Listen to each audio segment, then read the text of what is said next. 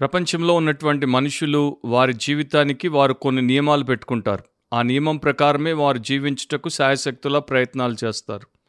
ఈ నియమము లేక నియమాలు వారి స్వంత మనసులో నుండి పుట్టుకుని వచ్చి ఉండొచ్చు, లేకపోతే వారి పితరుల ద్వారా వారికి సంక్రమించి ఉండొచ్చు, వారు వారి తోటి వారి వలన వారు వీటిని నేర్చుకుని ఉండొచ్చు, లేకపోతే వారి ఉపాధ్యాయులు బోధకులు వారికి వారి యొక్క బడిలో లేకపోతే కాలేజీలో వాటిని నేర్పించి ఉండొచ్చు.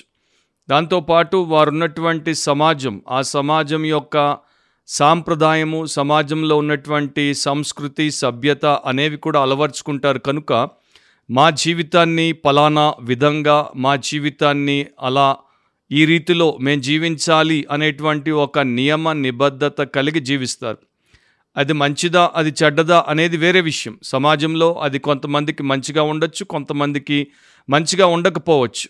అయితే ప్రతి మనిషి ఒక నియమం ప్రకారం నడుచుకుంటాడు, ఒక నియమం ప్రకారం జీవిస్తాడు అనేది ఒక వాస్తవ సత్యం. అలా లేనటువంటి వారు మామూలుగా మానవ జాతి చేత మానవులుగా పరిగణించబడరు, వారిని పశు సమానులుగా ఎంచుతారు. మరిలా మానవ సమాజంలో ఉన్నటువంటి ఈ ఒక నియమం ప్రకారం నడుచుకోవడం, ఒక పద్ధతి ప్రకారం బ్రతకడం అనేది వారికి వారు పెట్టుకున్నప్పటికీ చాలా సందర్భాల్లో అది వారికి పెద్దగా ఉపయోగపడదు. ఎందుకంటే అది వారి దృష్టిలో, సమాజం దృష్టిలో మంచిదిగా ఉన్నప్పటికీ దేవుడి యొక్క దృష్టిలో అది మంచిదిగా ఉండనప్పుడు, దేవుడి యొక్క వాక్యం ప్రకారము అది నడుచుకోకుండా లేకపోతే ఆమోదింపబడినటువంటిదిగా ఉండనప్పుడు దాని వలన వారికి పెద్ద ప్రయోజనం ఏమీ ఉండదు. బైబిల్లో యేసుక్రీస్తు ప్రభు తన యందు విశ్వాసం ఉంచినటువంటి వారు, క్రైస్తవులుగా పిలువబడేటువంటి వారు ఎలాంటి నియమ నిబంధనతో జీవించాలో చాలా స్పష్టంగా చెప్పాడు. నూతన నిబంధన అంతా కూడా ఆయన ఇచ్చినటువంటి నియమములు, లేకపోతే ఆయన ఇచ్చినటువంటి ఆదేశాలు, ఆజ్ఞలు, సూత్రాలు, ఆత్మీయమైనటువంటి సత్యములు అనేకం మనకు కనబడతాయి. క్రైస్తవులు, క్రైస్తవేతరులు ఇద్దరు కూడా వాటిని తెలుసుకోకుండా, వాటిని గైకొనకుండా ఉండడం చేత వారి జీవితంలో విఫలమైపోతారు.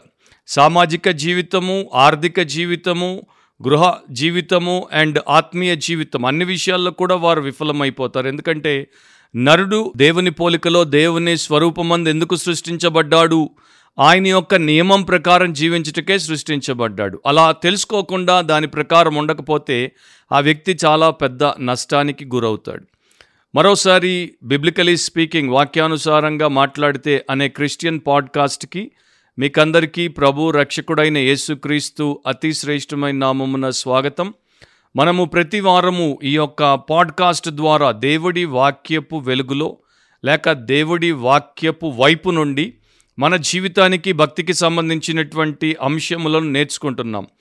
ఆ నేర్చుకున్నటువంటి అంశముల ప్రకారం లేక ఆ సత్య నియమముల ప్రకారం, వాక్య సూత్రముల ప్రకారం ఎప్పుడైతే మనం జీవిస్తామో అప్పుడు మనం నిజంగా అభివృద్ధి చూస్తాం, ఆశీర్వదింపబడతాం, అనేకులకు ఆదర్శముగా ఉంటాం. ఈరోజు మన ఎపిసోడ్లో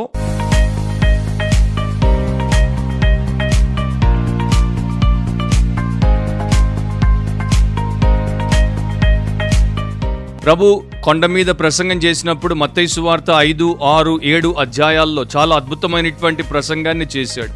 క్రైస్తవులు దాన్ని కొండ మీద ప్రసంగం అని పిలుచుకుంటారు. అన్యులు అంటే విశ్వాసం లేనటువంటి వారు, దేవుడి యందు భయము భక్తి కనపరచినటువంటి వారు, కాకపోతే ప్రపంచంలో ఉన్నటువంటి మహానుభావులు, మహాత్ములు, గొప్ప వ్యక్తులు చేసినటువంటి బోధలు లేక వారిచ్చినటువంటి ఉపన్యాసాలను ఇష్టపడేటువంటి వారు కూడా కొండ మీద ప్రసంగం అనేది చాలా గొప్ప ఉపన్యాసం అని వారు కూడా దాని గురించి చెప్పుకుంటారు, ప్రశంసిస్తారు, అభినందిస్తారు. ఆ కొండ మీద ప్రసంగం అంతా కూడా చాలా అద్భుతమైనది, దాంట్లో ఎంతో సారముంది. ఈరోజు మన పాడ్కాస్ట్లో ఒక వచనం మీద కొంతసేపు మనము ధ్యానిస్తాము, లేకపోతే దాని గురించి కొంత మనము తెలుసుకునేందుకు ప్రయత్నం చేస్తాం. మత్తయి సువార్త ఏడవ అధ్యాయం పన్నెండవ వచనంలో మాథ్యూ సెవెన్ ట్వెల్వ్ కావున మనుష్యులు మీకు ఏమి చెయ్యవలనని మీరు కోరుదురో అలాగుననే మీరును వారికి చేయుడి, ఇది ధర్మశాస్త్రమును ప్రవక్తల ఉపదేశమునై ఉన్నది.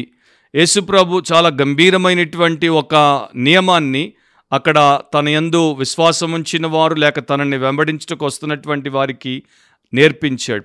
దీన్ని ప్రపంచవ్యాప్తంగా గోల్డెన్ రూల్ అని పిలుస్తారు. తెలుగులో చెప్పాలంటే బంగారు నియమం, లేకపోతే బంగారు ఆదేశం ఆర్ సువర్ణ శాసనం. గోల్డెన్ రూల్గా ఇది పిలువబడుతోంది.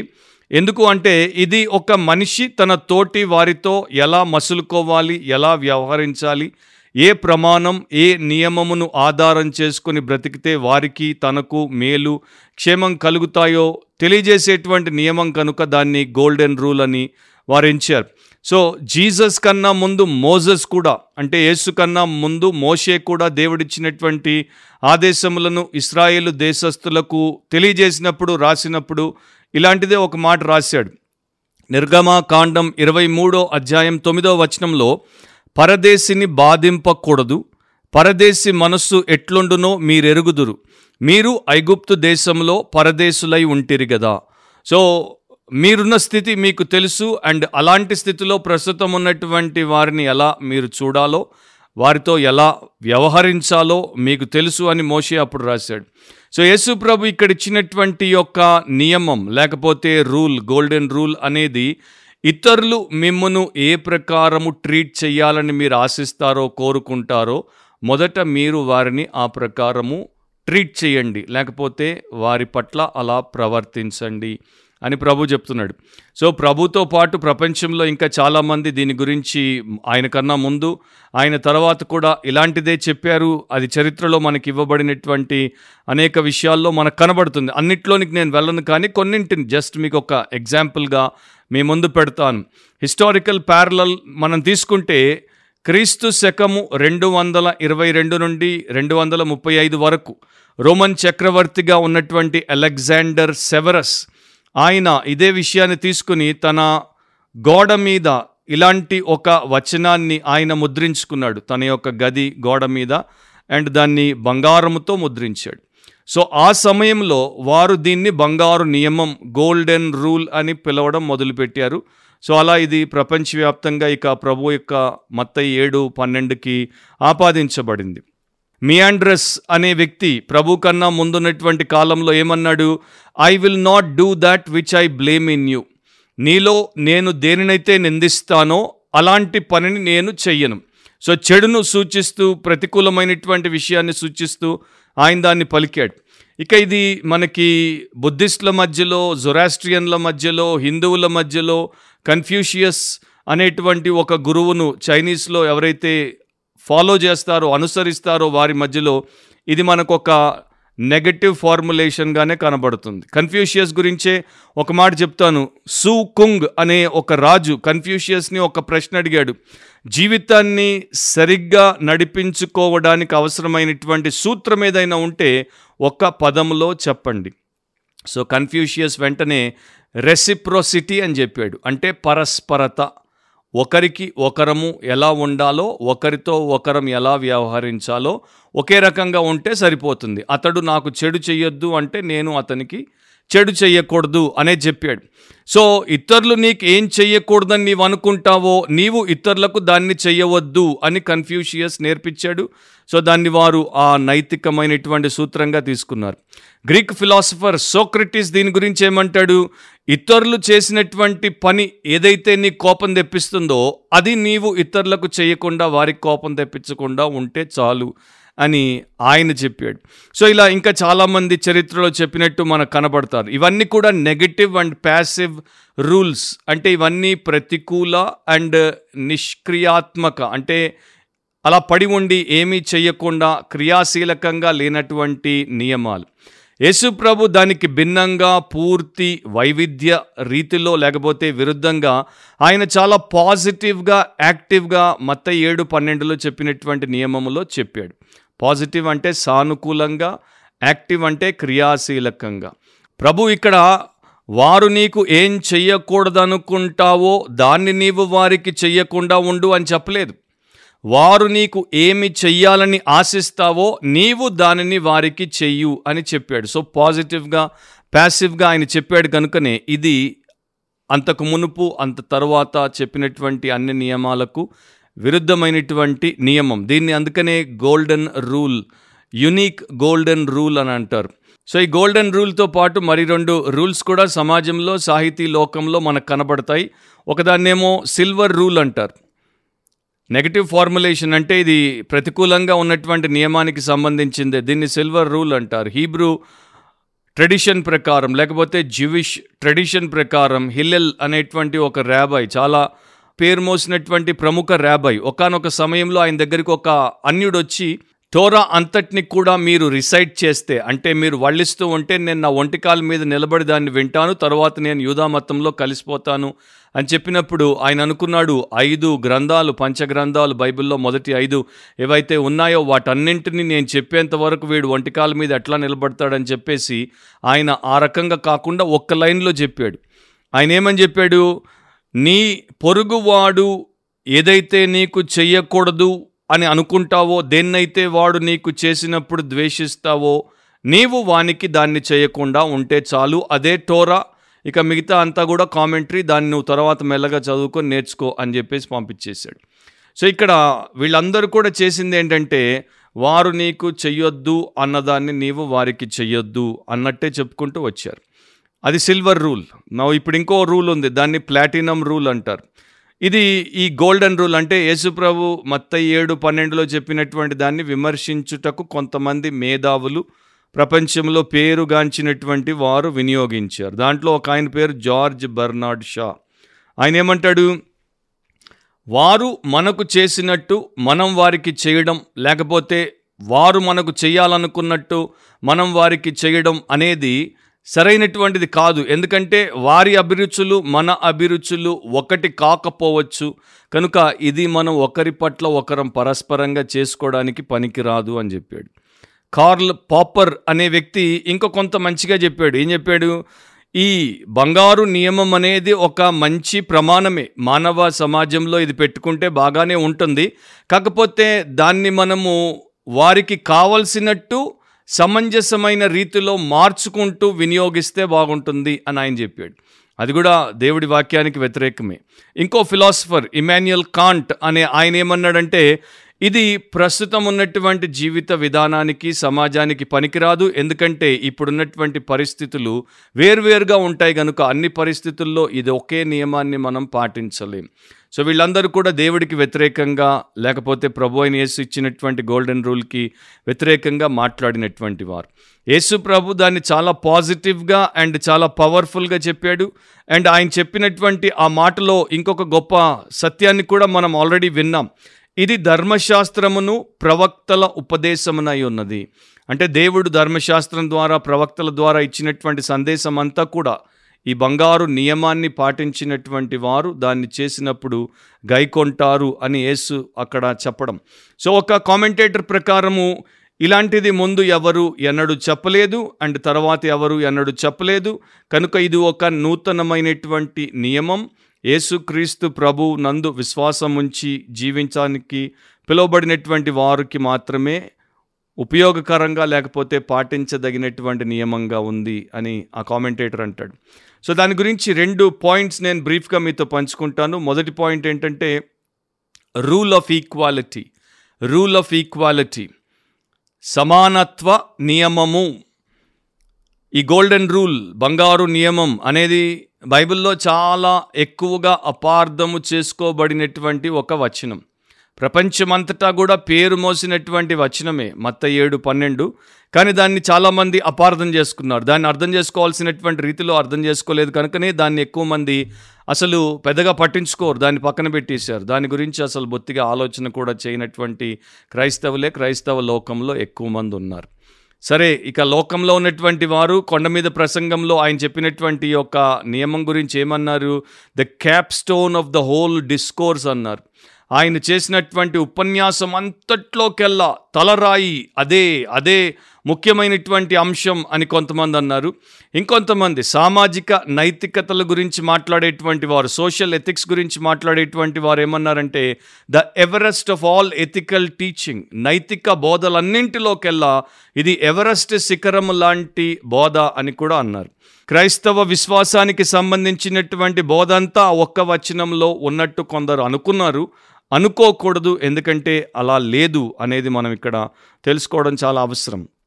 కావున అనేటువంటి పదం తెలుగులో దేర్ ఫోర్ అనే పదం ఇంగ్లీష్లో మనకి వాడబడింది. మీరు మత్తయి సువార్త ఏడో అధ్యాయం మొదటి పదకొండు వచనాల తర్వాత చదువుకోండి. దాంట్లో రెండు విషయాల గురించి యేసు ప్రభు ప్రధానంగా మాట్లాడాడు. ఒకటి, ఇతరులకు తీర్పు తీర్చే విషయంలో మనము అన్యాయముగా తీర్పు తీర్చకూడదు అనే సత్యాన్ని, వేషధారణతో కూడిన తీర్పును తీర్చకూడదు అనేటువంటి విషయాన్ని ఆయన బలంగా చెప్పాడు. తరువాత పరలోకమందున్నటువంటి తండ్రి యొక్క ప్రేమతత్వం, ఆయనకున్నటువంటి గొప్ప గుణ లక్షణాన్ని గురించి చెప్పాడు.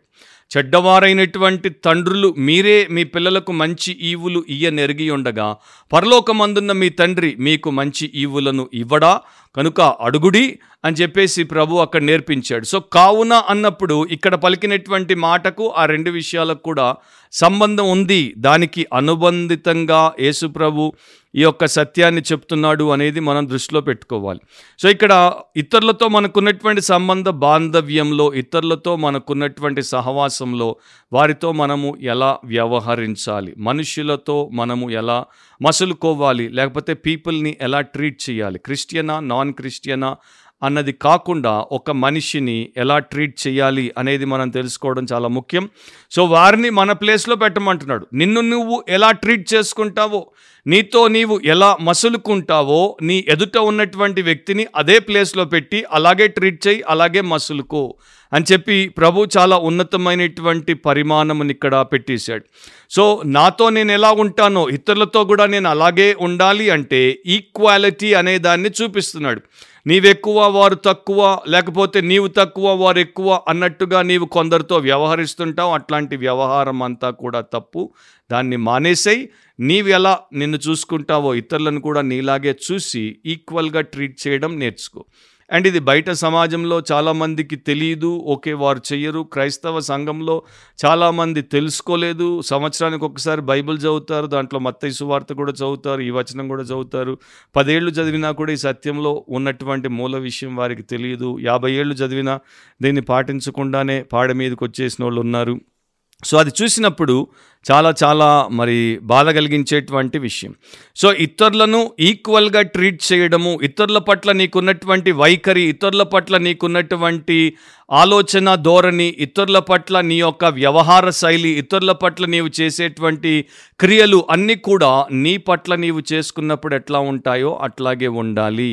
సో ఈ పర్సెప్షన్ అనేది, ఈ రకమైనటువంటి దృష్టికోణం అనేది మనకి ఎప్పుడైతే ఉంటుందో మనము పాజిటివ్ వేలో అండ్ చాలా పేషెంట్ తో ఇతరులతో వ్యవహరించడం అనేది నేర్చుకుంటాం.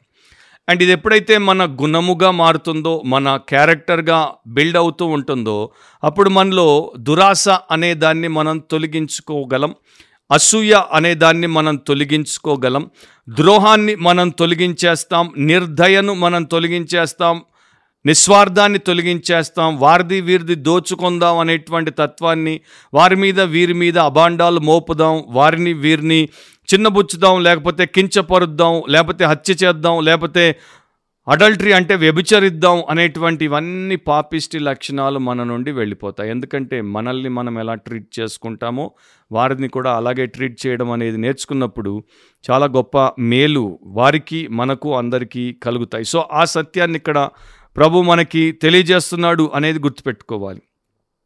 కొన్ని సంవత్సరాల క్రితం నైన్టీన్త్ సెంచురీలో చాలా దారుణమైనటువంటి ఒక సంఘటన గురించి మీకు చెప్తాను.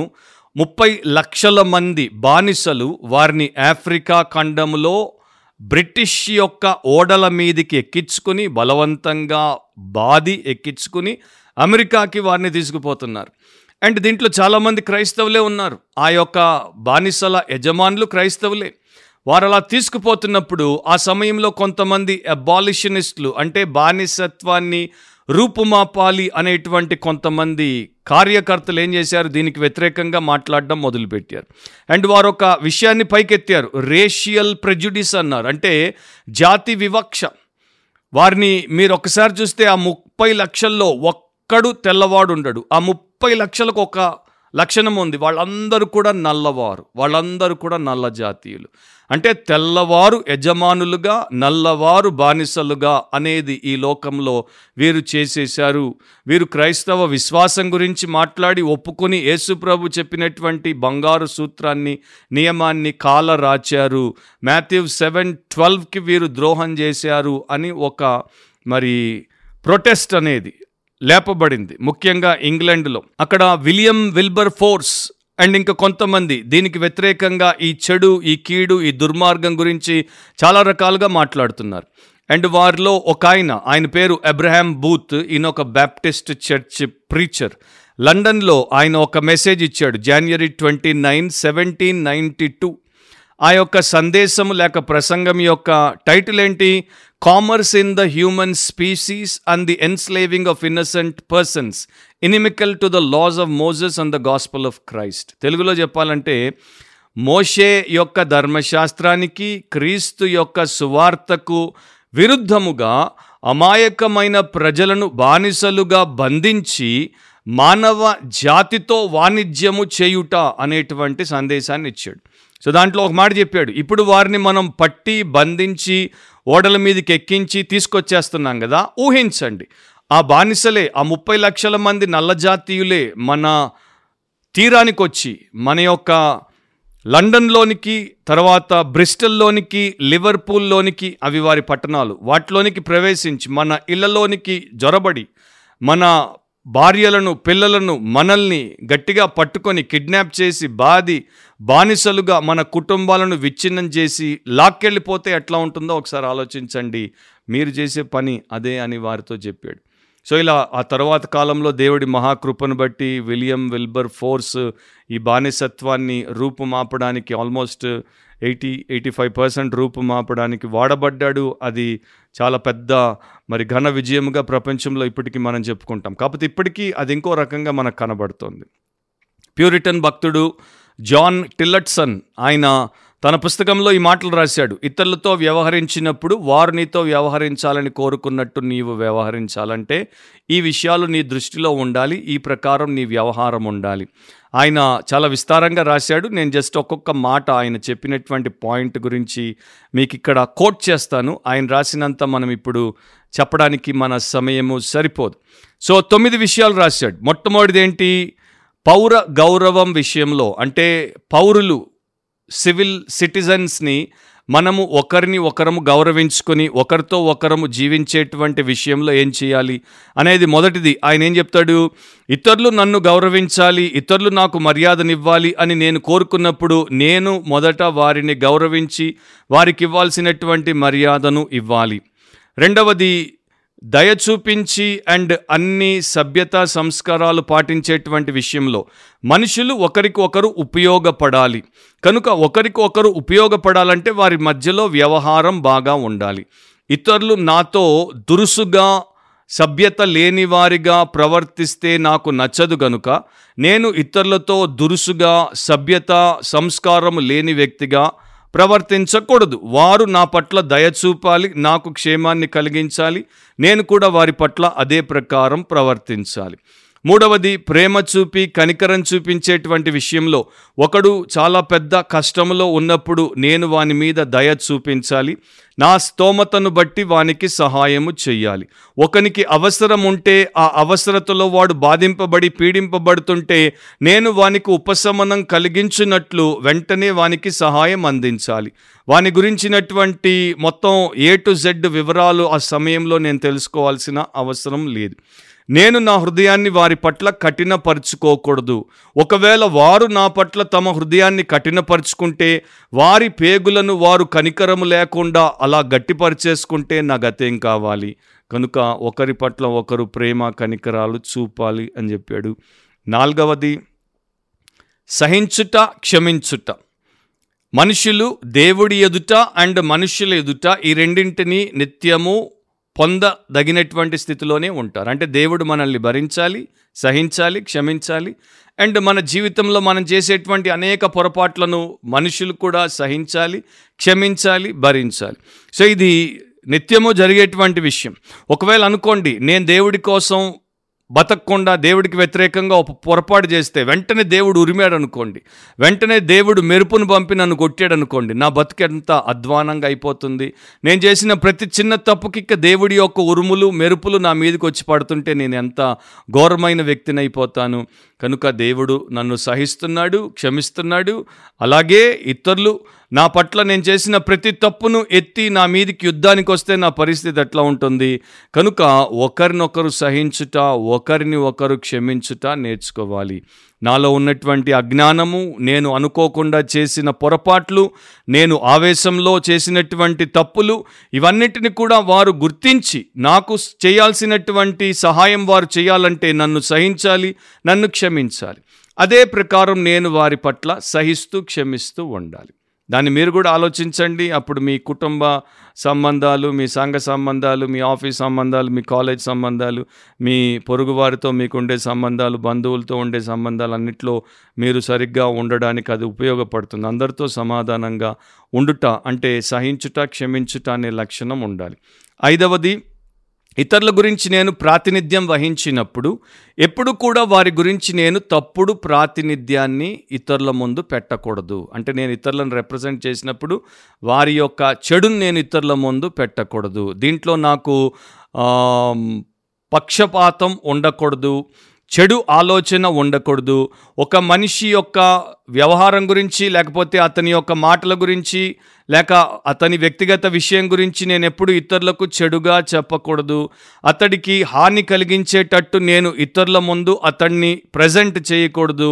ఎందుకంటే నేను కూడా అలాంటి పరిస్థితుల్లో ఇతరుల చేత పడిపోయేటువంటి వ్యక్తినిగా ఉన్నాను. కనుక నాకు ఇతరులు అది చేయకూడదు అన్నప్పుడు నేను ఎవరికి అది చేయకూడదు. అంటే నేను ఎవరి మీద నిందలు మోపకూడదు, ఎవరిని కించపరచకూడదు, ఎవరి మరి చిట్టాలు విప్పి అందరికీ చదువుకోండ్ర బాబు అని చెప్పకూడదు. నేను లోకం ముందు వారి యొక్క చెడును పెట్టకూడదు అని చెప్పాడు. ఆరవది ఏంటంటే నమ్మకం అండ్ విశ్వసనీయత. ఎవరైనా నన్ను నమ్మితే వారిని మోసగించకూడదు, ఎందుకంటే నేను ఎవరినైనా నమ్మితే వారు నన్ను మోసగించకూడదు. ఎవరి మీదైనా నేను ఆధారపడితే వారు నన్ను పడగొట్టకూడదు, అలాగే నా మీద ఎవరైనా ఆధారపడితే నేను వారిని పడగొట్టకూడదు. ఇది ఒక వ్యాపారమును మరి వారు నాకు అప్పగించినప్పుడు కావచ్చు, లేకపోతే ఒక రహస్యాన్ని నీకే చెప్తున్నాను, ఎవరికి చెప్పట్లేదు, ఎవరికి దయచేసి చెప్పొద్దు అన్నప్పుడు కావచ్చు, లేక వారి జీవితాన్ని నా చేతుల్లో పెట్టినప్పుడు కావచ్చు, వారి ఆస్తిని వారి కుటుంబానికి తర్వాత చక్కగా పంచిపెట్టమని ఇచ్చినప్పుడు కావచ్చు, నేను చనిపోతున్నాను నా తర్వాత నా పిల్లల బాగోగులు చూడయ్యా అని చెప్పినప్పుడు కావచ్చు. వారి పట్ల నేను నమ్మకముగా నా కర్తవ్యాన్ని నెరవేర్చాలి, అన్యాయము చేయకూడదు.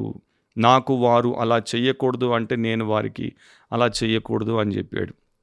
ఏడవదేంటి, ఇక నా యొక్క పని విషయంలో, విధేయత విషయంలో, నాకు ఉన్నటువంటి కర్తవ్యం విషయంలో నేను నమ్మకంగా ఉండాలి. నేను నా పిల్లలు నన్ను గౌరవించాలి అనుకుంటే నేను నా తల్లిదండ్రులను గౌరవించాలి. నా బానిసలు లేకపోతే నా పనివారు నా మాట విని యజమానిగా నన్ను వారు చెప్పిందంతా చేయాలంటే నేను నా యజమానులకు లోబడాలి. అండ్ నేను ఈ రోజున తల నెరిసినటువంటి వృద్ధులు వచ్చినప్పుడు లేచి నిలబడి వారికి గౌరవాన్ని ప్రదర్శిస్తే, రేపు నా తల నెరిసినప్పుడు యవనలు నేనొస్తే నిలబడి నాకు గౌరవాన్ని ఇస్తారు. ఈ పద్ధతి ప్రకారం మనం ఉండాలి అని చెప్పాడు. ఎనిమిదవదేంటి, మనకున్నటువంటి వ్యక్తిగత స్వేచ్ఛ విషయంలో ఒకరికి ఒకరము అడ్డుబండగా లేకపోతే సంకెళ్ళుగా మారకూడదు. నాకున్నటువంటి విషయాల్లో నా స్వేచ్ఛను, నీకున్నటువంటి విషయాల్లో నీ స్వేచ్ఛను. ఈ స్వేచ్ఛ గురించి మాట్లాడినప్పుడు ఏమంటాడు? దేవుడికి వాక్యానికి వ్యతిరేకముగా పోనటువంటి స్వేచ్ఛ, అంటే దేవుడు ఆమోదించి నీకు ఇచ్చినటువంటి స్వేచ్ఛ. ఫర్ ఎగ్జాంపుల్, సింపుల్ ఎగ్జాంపుల్ చెప్తాను. ఒక ఆయనకి మోకాలు నొప్పి, ఆయన మోకరిల్లి ప్రార్థన చేయలేడు. మీరు చర్చిలో అందరూ ఉపవాస ప్రార్థన అని అందరూ మోకరిల్లి ప్రార్థన చేస్తున్నారు. నీ మోకాళ్ళు బాగానే ఉన్నాయి అండ్ నీవు మోకరిల్లి ప్రార్థన చేస్తున్నావు. పక్కన భక్తుడు మోకరిల్ల లేడు, కుర్చీలో కూర్చొని ప్రార్థన చేస్తున్నాడు. నువ్వు వెంటనే ఆయన మీద ఏదేదో అనేసుకుంటావు అండ్ ఇతరులతో అనేస్తావు. వాడేం భక్తుడు? అందరం మోకరిల్లితే వాడు కుర్చీ మీద కూర్చున్నాడు.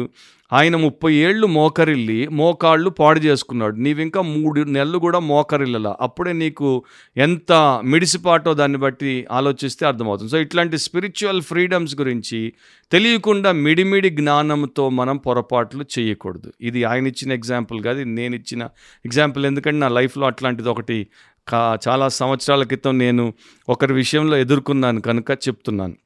సో అట్లాంటివి చాలా ఉంటాయన్నమాట. కొంతమంది ఉదయం లేచి ప్రార్థన చేయడానికి ఇష్టపడతారు, కొంతమంది రాత్రి కాలపు మనుషులు. వారికి ఉదయము మరి నిద్రమత్తుగా ఉంటుంది, రాత్రి వారు చాలా మెలకువగా చురుకుగా ఉంటారు. నిజం చెప్పాలంటే రాత్రి వారు గుడ్లగూబల్లాగా ఉంటారు. సో వారు రాత్రి బైబిల్ చదువుకుంటారు. సో వీళ్ళు అంటారు ఉదయమే బైబిల్ చదవాలి, రాత్రి ఎట్లా చదువుతాడు? సో ఇక్కడ ఆ స్వేచ్ఛ దేవుడిచ్చినప్పుడు నువ్వెవడవు నేనెవడను, వారు రాత్రి చదువుకుంటే దేవుడికి ఇబ్బంది లేదు, నువ్వు పొద్దున్న చదువుకుంటే దేవుడికి ఇబ్బంది లేదు. సో ఈ ఈ ఫ్రీడమ్ని ఒకరికొకరము ఇచ్చుకోవాలి. అందరూ నాకు ఫ్రీడమ్ ఇవ్వాలి, నేను మోకరిల్లితే అందరూ సై అనాలి, నేను కుర్చీలో కూర్చుంటే అందరూ సై అనాలి, నేను సాష్టాంగ పడితే అందరూ సై అనాలి, నేను అవి చేయకపోతే అందరూ సై అనాలి అనుకోకూడదు. వారు నాకేం చేయాలని నువ్వు అనుకుంటున్నావో నువ్వు కూడా వారికి అట్లాగే చెయ్యాలి. అలా ఉన్నప్పుడు ఎవరి ఫ్రీడమ్ వారిది, వాక్యానికి దేవుడికి వ్యతిరేకంగా కాకుండా. అదంతా కూడా బిబ్లికల్గా దేవుడు రాయించాడు. ఇక తొమ్మిదవది, వాణిజ్యం విషయంలో, వ్యాపారం విషయంలో అండ్ లావాదేవీల విషయంలో కూడా ఏదైనా మాటిస్తే దాన్ని తప్పకుండా నెరవేర్చాలి. ఫలానా టైంకి ఫలానా సొమ్ము చెల్లిస్తాను అంటే చెల్లించాలి, ఫలానా టైంకి నీవు ఆర్డర్ చేసిన వస్తువులు పంపిస్తాను అంటే పంపించాలి. ఏదైనా ఆటంకం వస్తే మరలా వారికి విన్నవించుకోవాలి. సో ఇక్కడ ఈ యొక్క నిజాయితీ అండ్ సమయ పాలనతో కూడినటువంటి, నీవెట్లా వారి దగ్గర ఆశిస్తావో అట్లాగే వారితో వ్యవహరించు అని చెప్పాడు. రెండవ rule, rule of expendability. Rule of expendability మొ మొదటిది ఏంటంటే రూల్ ఆఫ్ ఈక్వాలిటీ, సమానత్వ నియమం. రెండవది మనల్ని మనం వ్యయపరుచుకునే నియమం. ఇది ఇంకా అధికముగా లేకపోతే త్యాగముతో కూడుకున్నటువంటి అంశం అన్నమాట. ప్రభు చెప్పినటువంటి ఆ వచనంలో ఇది మనకు కనబడుతుంది.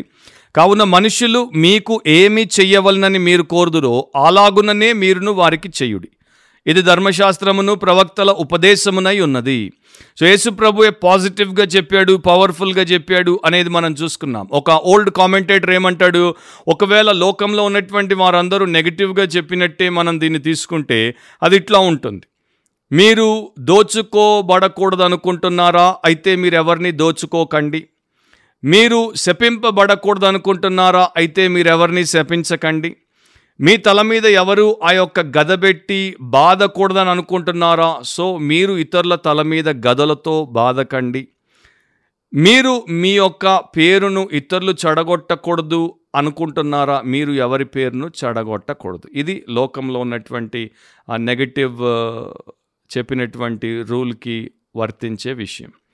పాజిటివ్గా ప్రభు చెప్పింది అది కాదు. ప్రభు చెప్పింది ఏంటి, ఇతరులు మిమ్మల్ని ప్రేమించాలనుకుంటున్నారా, అయితే మొదట మీరు ప్రేమించండి, ఇతరులు మిమ్మల్ని ప్రశంసించాలనుకుంటున్నారా, అయితే మొదట మీరు ప్రశంసించండి, ఇతరులు మిమ్మల్ని గౌరవించాలనుకుంటున్నారా, అయితే మొదట మీరు గౌరవించండి, ఇతరులు మీకు క్షేమాన్ని కలిగించాలనుకుంటున్నారా, అయితే మీరు మొదట వారికి క్షేమాన్ని కలిగించండి. సో యేసు ప్రభు మత్తయి ఐదు ఆరు ఏడులో ఆయన చేసిన కొండ మీద ప్రసంగంలో మన మీద ఎక్కువ బాధ్యత పెడతాడు. మనం మొదట చెయ్యాలి, మనం వారికి చేసినప్పుడు వారు మనకి చేసేటట్టు మనల్ని పెట్టుకోవాలి. సో ఇది చాలా ముఖ్యమైనటువంటి విషయం. ఇప్పుడు ఆ భక్తుడే అంటాడు, బ్యాంక్ని దోపిడీ చేయొద్దు అంటే మనలో చాలామంది చేయరు, చెడును చాలామంది చేయరు.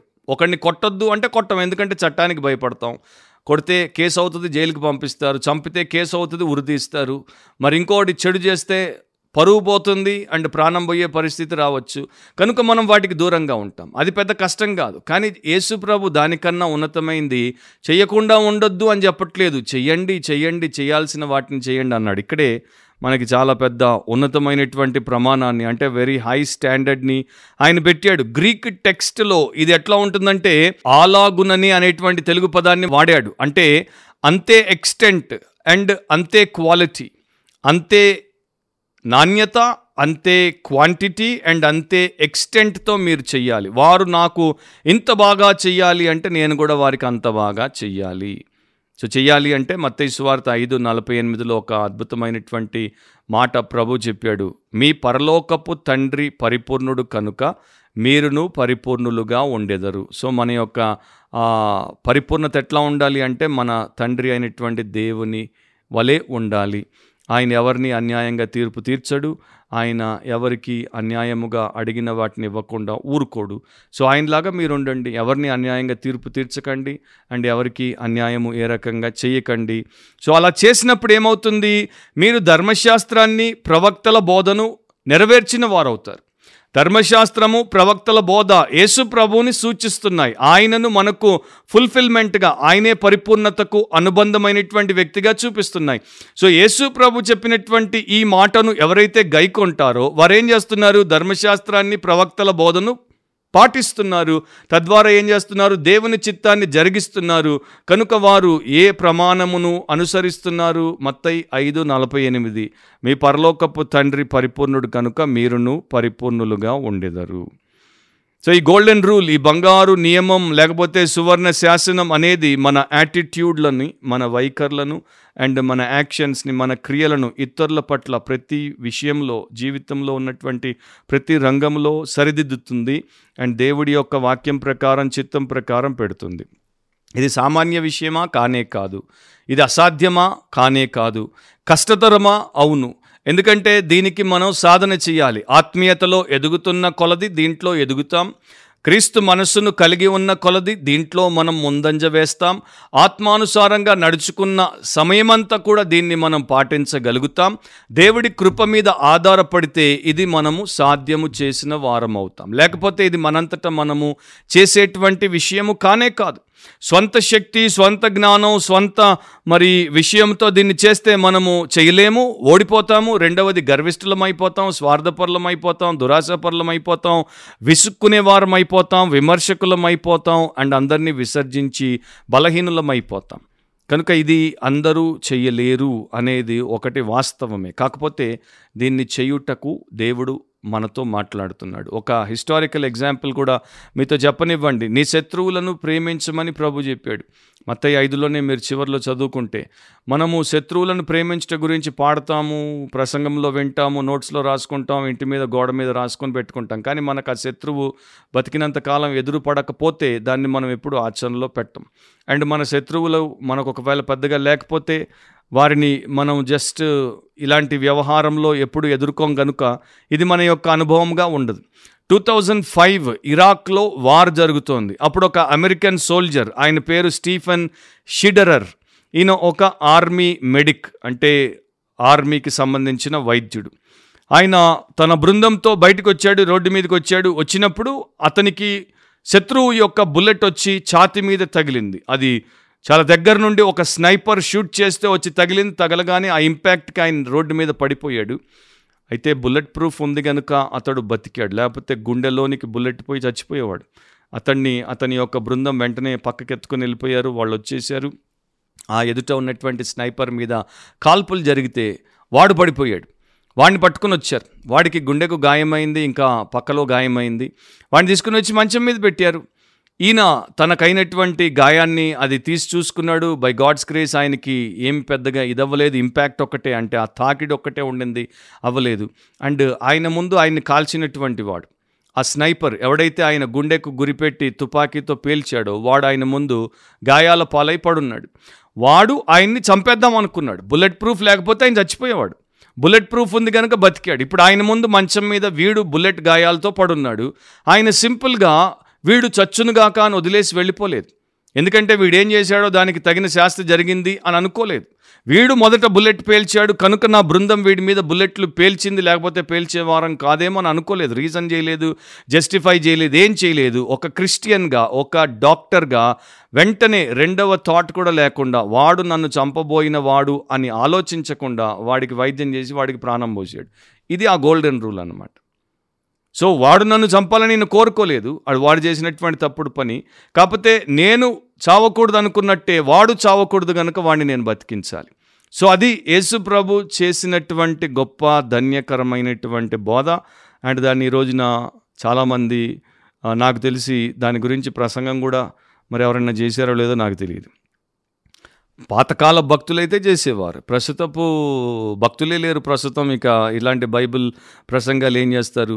సో ఎంతసేపు నీకు దేవుడిస్తాడు, నువ్వు బాగుండు అంటారు. కానీ ఇతరుల గురించి నువ్వు ఇట్లా, వారు నీకు చేయాల్సినట్టు నీవు వారికి చేయాలి అని చెప్పడం కష్టం కదా. సో ఇక్కడ నేను ఇతరులకు హాని తలపెట్టకూడదు కాదు, నేను ఇతరులకు వీలైనంత క్షేమాన్ని చేయాలి. అది ప్రభు అయినటువంటి యేసు యొక్క బంగారు నియమం. ఇతరులకు హాని చేయకుండా ఉంటాను అంటే అది నువ్వేం చేయాల్సిన పని లేదు. నువ్వు కాముష్గా రెండు చేతులు, రెండు కాళ్ళు, నోరు, ముక్కు, మూతి అన్ని మూసుకొని అట్లా కూర్చుంటే సరిపోతుంది. కానీ నేను ఇతరులకు శ్రేష్టమైన చేయాలంటే నువ్వు చాలా చేయాల్సి వస్తుంది. నీ సమయం ఇవ్వాల్సి వస్తుంది, నీ సొమ్ము ఖర్చు పెట్టాల్సి వస్తుంది, నీ యొక్క సామర్థ్యాన్ని ఇవ్వాల్సి వస్తుంది, ఇవన్నీ కూడా ఇవ్వాల్సి వస్తుంది. అందుకని చాలామంది ఏమి చేయరు. మేము ఎవరికీ చెడు చేయట్లేదండి, మేము మేము ఎవ్వరికి చెడు చేయట్లేదండి, మేము ఎవ్వరికి జోలికి పోవట్లేదండి. అది దేవుడు చెప్పినటువంటి విధానం కానే కాదు. అండ్ ఎవరు కూడా మీకేమి చెయ్యరు, ఎవరు మీ దగ్గరికి రారు, ఎవరు మిమ్మల్ని పలకరించరు, ఎవరు మిమ్మల్ని ప్రేమించరు, ఎవరు మిమ్మల్ని పట్టించుకోరు. అట్లాగే మీరు కూర్చోవాలనుకుంటే, ఎవరు మాకు అక్కర్లేదనుకుంటే అది మీ ఇష్టం. అయితే ఎంతోమంది ఈ బంగారు నియమాన్ని ఎందుకు పాటించట్లేదు, ఎందుకు దీన్ని చేయుటకు వారికి మనస్సు రావట్లేదు, ఎందుకు చేయడానికి వారిలో శక్తి లేదు, ఎందుకు ఇలాంటి జీవన విధానం లేదు? మెయిన్ రీజన్ ఏంటంటే పాపము కలిగిన ఏ మనిషి ఈ ప్రకారము జీవించలేడు. సో ఒక పాపికి ఇది సాధ్యము కాదు. దేవుడిక్కడ ఒక కామెంటేటర్ చెప్పినట్టు ఆయన ఎంత బలమైనటువంటి ఉన్నతమైనటువంటి నియమాన్ని పెట్టాడంటే ఏ మనిషి కూడా తన స్వనీతితో, తనలో ఉన్నటువంటి మొరాలిటీతో, అంటే వాడిలో ఉన్నటువంటి సహజమైనటువంటి నైతికతతో వాడు చేయలేడు. సో దేవుడు చూపిస్తున్నాడు, నా యొక్క ధర్మశాస్త్రాన్ని, నా నియమాన్ని నీ అంతటా నీవు ఎన్నడూ నెరవేర్చవు, నీవు నా ఎదుట ఒక దోషిగా నేరస్తుడిగానే నిలబడతావు. అది నిరూపించిన తర్వాత ఇక యేసుక్రీస్తు అని తన కుమారుడి ద్వారా సిలువలో ఆయన చేసినటువంటి విమోచన కార్యమును మనము విశ్వసించి ఆశ్రయించినప్పుడు, మన పాపం ఒప్పుకొని విడిచిపెట్టినప్పుడు, మనల్ని క్షమించి మనల్ని యేసు రక్తంలో కడిగి శుద్ధి చేసి మనల్ని నూతన సృష్టిగా చేసి ఆత్మతో నింపి వాక్యమును అప్పుడు మనకు గైకొనేటువంటి శక్తినిచ్చి అప్పుడు మనతో ఇది చేయిస్తాడు. సో తద్వారా ఏం జరిగింది? దాంట్లో మన ప్రమేయం అనేది బొత్తిగా లేదు. దేవుడే మనలో మన ద్వారా సమస్తాన్ని చేస్తున్నాడు, కోరికనిస్తున్నాడు, కర్తవ్యం మనకు గుర్తింపజేస్తున్నాడు, కార్యమును కూడా జరిగిస్తున్నాడు. కనుక ఆయనకే మహిమ, ఆయనకే ఘనత, ఆయనకే ప్రభావం. సో ఇది జరగనంత వరకు దేశాల మధ్యలో తగాదా, జరగనంత వరకు జాతుల మధ్యలో తగాదా, జరగనంత వరకు కుటుంబాల మధ్యలో తగాదా, జరగనంత వరకు సంఘాల మధ్యలో తగాదా, భార్యల భర్తల మధ్యలో తగాదా, పిల్లలకు తల్లిదండ్రులకు మధ్యలో తగాదా. ఈ తగాదాలు పోవాలంటే బంగారు నియమాన్ని ప్రతి ఒక్కరూ పాటించుట నేర్చుకోవాలి. అండ్ ఇది దేవుడి యొక్క విధానం. సో ఒక వ్యక్తి క్రీస్తునందు నూతన సృష్టిగా మారితే, నవీన స్వభావాన్ని పొందుకుంటే అప్పుడే ఇది సాధ్యం. డాక్టర్ మార్టిన్ లాయిడ్ జోన్స్ ఆయన ఇదే ప్యాసేజ్ మీద తన పుస్తకంలో శ్రేష్టమైన మాటలు రాశాడు. జస్ట్ ఒక రెండు లైన్స్ కోట్ చేసి పాడ్కాస్ట్ని ముగిస్తాను. ఆయన అంటాడు, లా అనేది, ధర్మశాస్త్రం అనేది ఇవ్వబడింది ప్రశంసించుటకు కాదు, పాటించుటకు. The law was not meant to be praised, it was meant to be practiced. మోషే ఇచ్చిన ధర్మశాస్త్రం గురించి చెప్పాడు. తర్వాత our Lord did not preach the sermon on the mount in order that you and I might comment upon it, but in order that we might carry it out. మన ప్రభు కొండ మీద ప్రసంగం చేసింది నువ్వు నేను దాని మీద కామెంట్లు పాస్ చేయడానికి కాదు, మనము దాన్ని క్యారీ అవుట్, అంటే దాన్ని గైకొని పాటించడానికి. సో నా ప్రియ సహోదరి సహోదరులారా, బైబిల్ మీరు చదివినా, బైబిల్ బోధ విన్నా, దాన్ని గైకొనడానికి మీరు మనస్సు కలిగి దాన్ని ప్రభు కృప ద్వారా గైకొంటే మీకు క్షేమం, మేలు, మీ కుటుంబానికి దీవెనకరం, మీ సంఘానికి ఆశీర్వాదకరం. అలాంటి కృప దేవుడు మీలో ప్రతి ఒక్కరికి అనుగ్రహించునుగాక. అయితే తప్పకుండా ఈ సందేశాన్ని విని ఊరుకోకండి, క్షమాపణ దేవుడి సన్నిధిలో కోరండి. ఇతరులతో మీకున్నటువంటి వ్యవహారం ఎట్లా ఉందో ఒకసారి పరిశీలనగా చూసుకోండి, మీ హృదయాన్ని చూసుకోండి, మనసును చూసుకోండి, మీ జీవితాన్ని చూసుకోండి. ఎవరితో అయినా మీకు తగాదా ఉంటే, ఎవరి మీదైనా మీ కోపం ఉంటే, ఎవరితో అయినా మీరు సరిగ్గా మసులుకోలేకపోతే, ఎక్కడైనా ఏ ప్లేస్లో అయినా పర్వాలేదు, సూర్యుని కింద అలా ఎవరితో మీరు ఉండకూడదు. ఎందుకంటే మీ కోరిక ఏంటంటే అందరూ నాతో బాగుండాలి, అందరూ నాకు మర్యాదనివ్వాలి, అందరూ నన్ను ప్రేమించాలి, అందరూ నన్ను సహించాలి, అందరూ నాకు క్షేమాన్ని కలిగించాలి. వారికన్నా ముందు ఆ పని మీరు చేయాలి. అది దేవుడి యొక్క ఆదేశం, అదే బంగారు నియమం. That is the golden rule of our almighty God. అలాంటి పని మీరు చేస్తారని ఆశిస్తూ మీ కొరకు ప్రార్థిస్తూ, మరొక బిబ్లికలీ స్పీకింగ్, వాక్యానుసారంగా మాట్లాడితే అనే పాడ్కాస్ట్లో మనం కలుసుకునేంత వరకు దేవుడు మీకు అలాంటి కృపనిచ్చి శక్తినిచ్చి నడిపించునుగాక. గుర్తుపెట్టుకోండి, ఎల్లప్పుడూ వాక్యానుసారంగా ఆలోచించండి, వాక్యానుసారంగా కోరుకోండి, వాక్యానుసారంగా ప్రవర్తించండి, వాక్యానుసారంగా మాట్లాడండి, వాక్యానుసారంగా జీవించండి. ధన్యులవ్వండి. ప్రభు అయిన యేసుక్రీస్తు కృప మీకు, మీ కుటుంబాలకు తోడై ఉండునుగాక. ఆమేన్.